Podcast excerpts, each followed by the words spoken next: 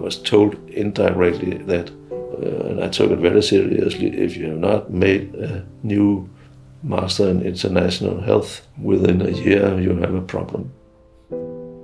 And I did it, so I was one uh, person and a quarter of a secretary. In 1998, the University of Copenhagen got a new professor in international health, Professor Ib Christian Bygbjerg. Despite the modest size of his team, the first students were admitted to the newly established one year Master in International Health the following year. So at that time, every university should have their own Master in International Health, which was a postgraduate. Mm. And where should I get the students from? Because that was a payment um, education. And Danes are certainly not ready to pay for anything when it comes to education. So I couldn't recruit any Danes unless it was part of their obligatory training in infectious diseases. And I soon acknowledged that infectious disease doctors don't want to spend too much time on other things than infectious diseases. Mm-hmm. So the majority of the students were from outside Denmark because they got uh, Danida grants from Ghana, from Vietnam, from Mozambique, and so on. And I think I can say without over exaggerating that this was a huge success. And uh, Danida is still talking about it. Mm. But then, of course, we got a new government which was not interested in this, so it became more and more difficult to yeah. to recruit students. Uh, but we had a few students who paid for themselves, also Danish and they are now having head of department positions in the national, Danish National Board of Health, which yeah. is quite fun. The Master of International Health stopped its intake of students in 2013 when a new two year Master of Science in Global Health was launched. In that period, Professor Ib became increasingly interested in the double burden of disease, both in his research and teaching. You can't go on treating infectious diseases when people are dying from heart attacks or, or, or, stroke or diabetes. So early on, I said, well, how are you going to combine this? And therefore, I should say that combining chronic non communicable diseases like diabetes and tuberculosis would be obvious for me, but it was certainly not obvious for the rest of the world.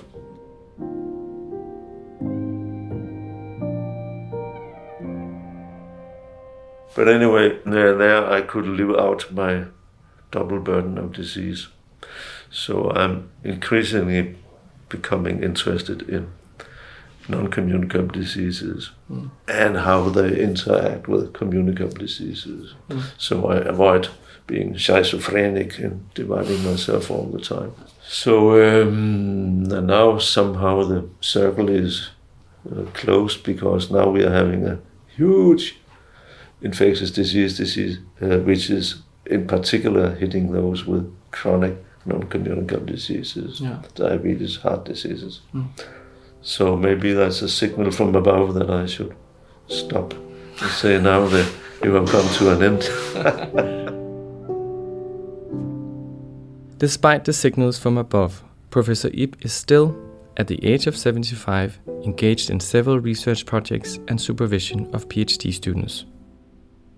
I've had some very bright students mm.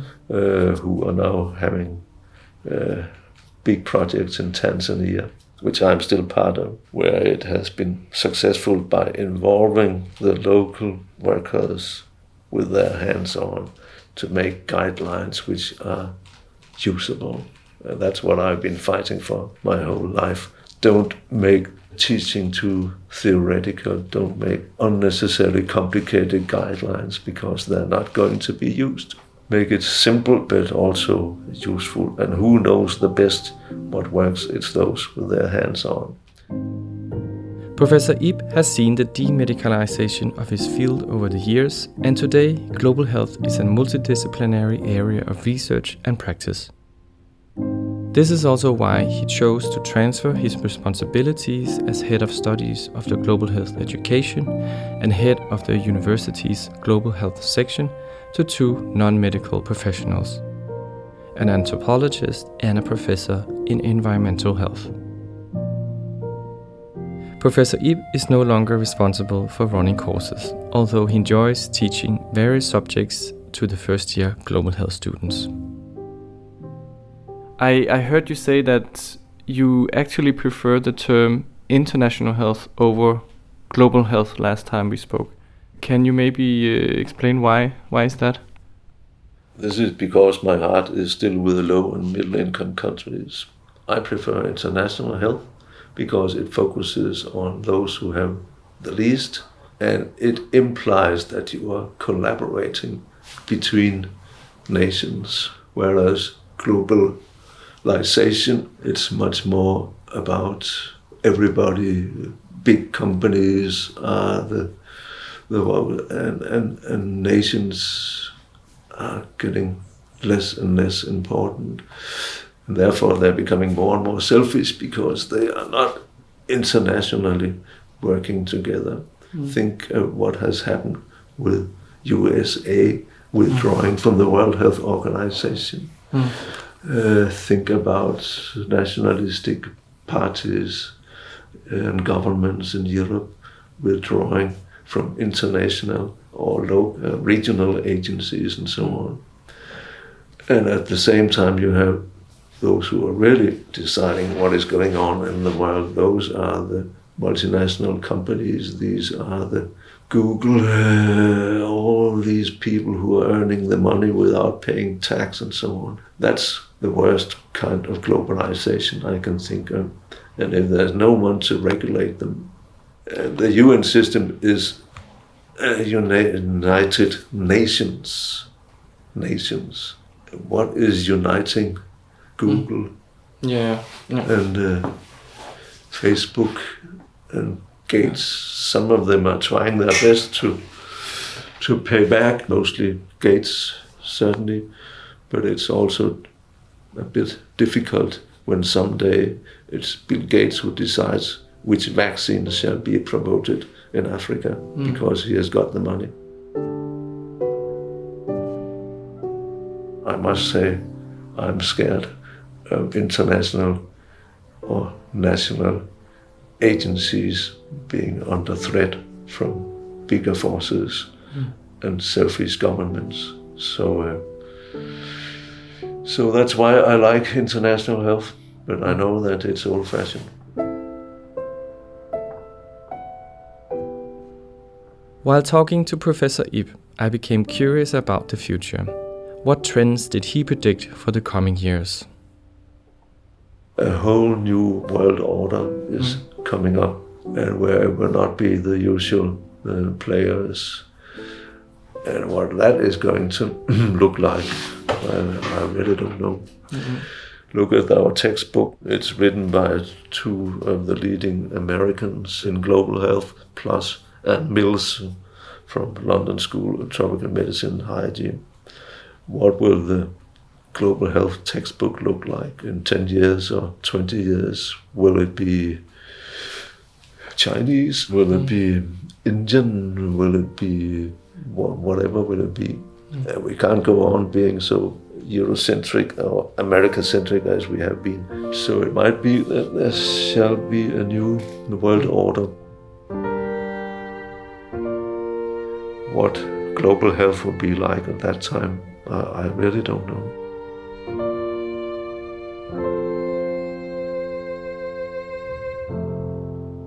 I wanna briefly talk about that whole decolonizing global health yeah. student movement we are seeing uh, across countries and universities now.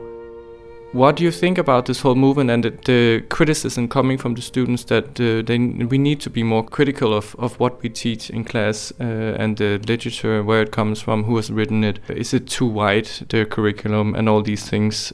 Well, uh, if I had the same age of these students, I would probably also think, good gosh, what are all these old white writers thinking when they're preaching this or that? And talking about their experiences from 20 years ago and so on and so forth. Having said that, I think also you have to be a little careful because if you are now uh, so far out that you are not allowed to make a film, a documentary about Greenlanders, if you're not a Greenlander yourself, mm. you're not allowed to talk about HIV/AIDS if you're not AIDS infected yourself. Uh, you're not allowed to talk about diseases in Ghana if you're not placed in Ghana. Um, then your horizon will become extremely narrow. And I think I have my whole life tried to think horizontally rather than vertically. And I can tell you it becomes very interesting when you get older. Uh, for some of us, you are maybe born horizontal, um, but I, even me, I could feel when I turned 50 something happens. And I've talked to many others about it, and they say, Gosh, is it really so? Then it's fun to become older. And I say, Yes, it's very fun because you start thinking, really connecting the left and the right side of your brain, and you get new ideas every day. Mm. And I can tell you uh, that's why I'm also a little sad about stopping. But of course, you should stop on time. But um, I'm afraid I get new ideas every morning because I allow myself to think horizontally. To Professor Ib, the world is not black and white. People are complex beings made up of many layers, and divided thinking and narrow mindedness can end up in misunderstood idealism. To him, it's about keeping an open mind and being able to talk openly about the complexity of, for example, decolonization. Is there something that you regret that that uh, is not happening within global the global health field? The only disease we have wiped out is smallpox, mm. and uh, almost guinea worms. But a disease which requires one shot of a live vaccine and maybe two, but in most instances one uh, namely measles, which should have been eradicated by year 2000. This is a scandal. Why have we not wiped out polio either? Uh, and of course, where do we have um, polio? That's where we have unrest and so on. But where do we have measles? It's where the world's most well educated people are residing in Germany, amongst others, United States there you have a point in saying global health should also take the rich countries more into consideration because if we are neglecting the rich countries and the misbeliefs and uh, all kind of promoters of any strange thinking of life you shall not eat this you shall not vaccinate with vaccine uh, or you, you shall not do this or that. And that has been neglected in the rich part of the world. And, and so one of the reasons that we are still having measles is not because of, uh, uh, there's a civil war somewhere in Africa or in Afghanistan. It's also because we have not been taking the rich part of the world into account and say, without true international uh, collaboration, uh, both from the north and the east and the south and the west, then it's, we are not going to succeed in anything.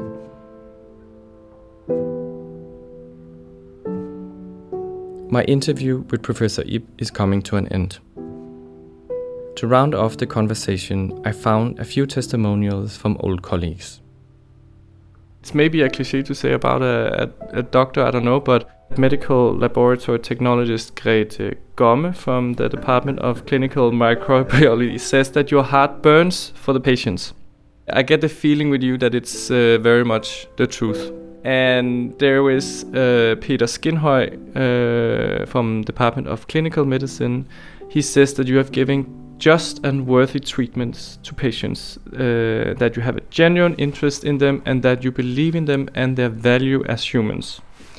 So you seem to have been engaged in the well-being uh, of your patients, not only here in Denmark but also so, in yeah. the countries you have worked abroad. Do you miss having patients? Yes, I love having patients. Yeah, and up till I turned almost seventy, I had patients uh, a weekday at the Department of Infectious Diseases. Uh, and most of the time, I was trying to link all their health problems together connecting again horizontally because very often patients are lost if they're not only having a single health problem. Mm-hmm. So I had one patient with an inherited disorder where he sometimes got infections, that's why he was there. Mm-hmm. But this disease made him have three different hospitals with five different departments, which he should regularly visit of course, I spent a lot of time uh, where I could have seen 10 other patients, but I think also I saved him and the system for a lot of unnecessary uh, waiting times and uh, extra scannings, and I don't know much because I took my time to sit down and try to mm. think about more than the specific disease. And I have uh, loads of letters from former patients who uh, somehow um, support this feeling. Then we have uh, Anita Rom, who was your mentee uh, and a, as a young medical student, uh, and yeah. she says that you always defended and fought for the weak, the poor, the awkward, the marginalized, and the vulnerable. And who is she talking about here? Yeah, that could be anything from an old lady with uh, what I call a non-glamour disease. I mean, if you are admitted with a bed sore, with a chronic ulcer of your leg because of varicose veins and things, then you are not very interesting in most medical wards. But we also had, besides of having highly specialized malaria AIDS patients, we also had, at least at some time, uh, general medical patients who often uh, had multiple diseases and comorbidities and so on. And um, I think I were, was treating people with non-glamour diseases as well as with glamour diseases. Mm. So that's probably what she meant. 50 years ago, a young doctor set out to save the world, or at least part of it. And judging from my conversation with him, Ib Christian Bygbjerg has not only been successful in his global health adventures, he has also been a true inspiration himself. He might not have saved the world, but he has left an enormous positive impact on individuals, national health systems, and global health in general.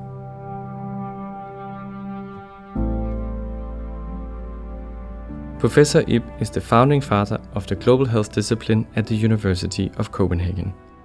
And every Monday, when he comes into the office with a smile on his face, me and the rest of our section continue to be inspired by him, his legacy, and the foundation he built for global health.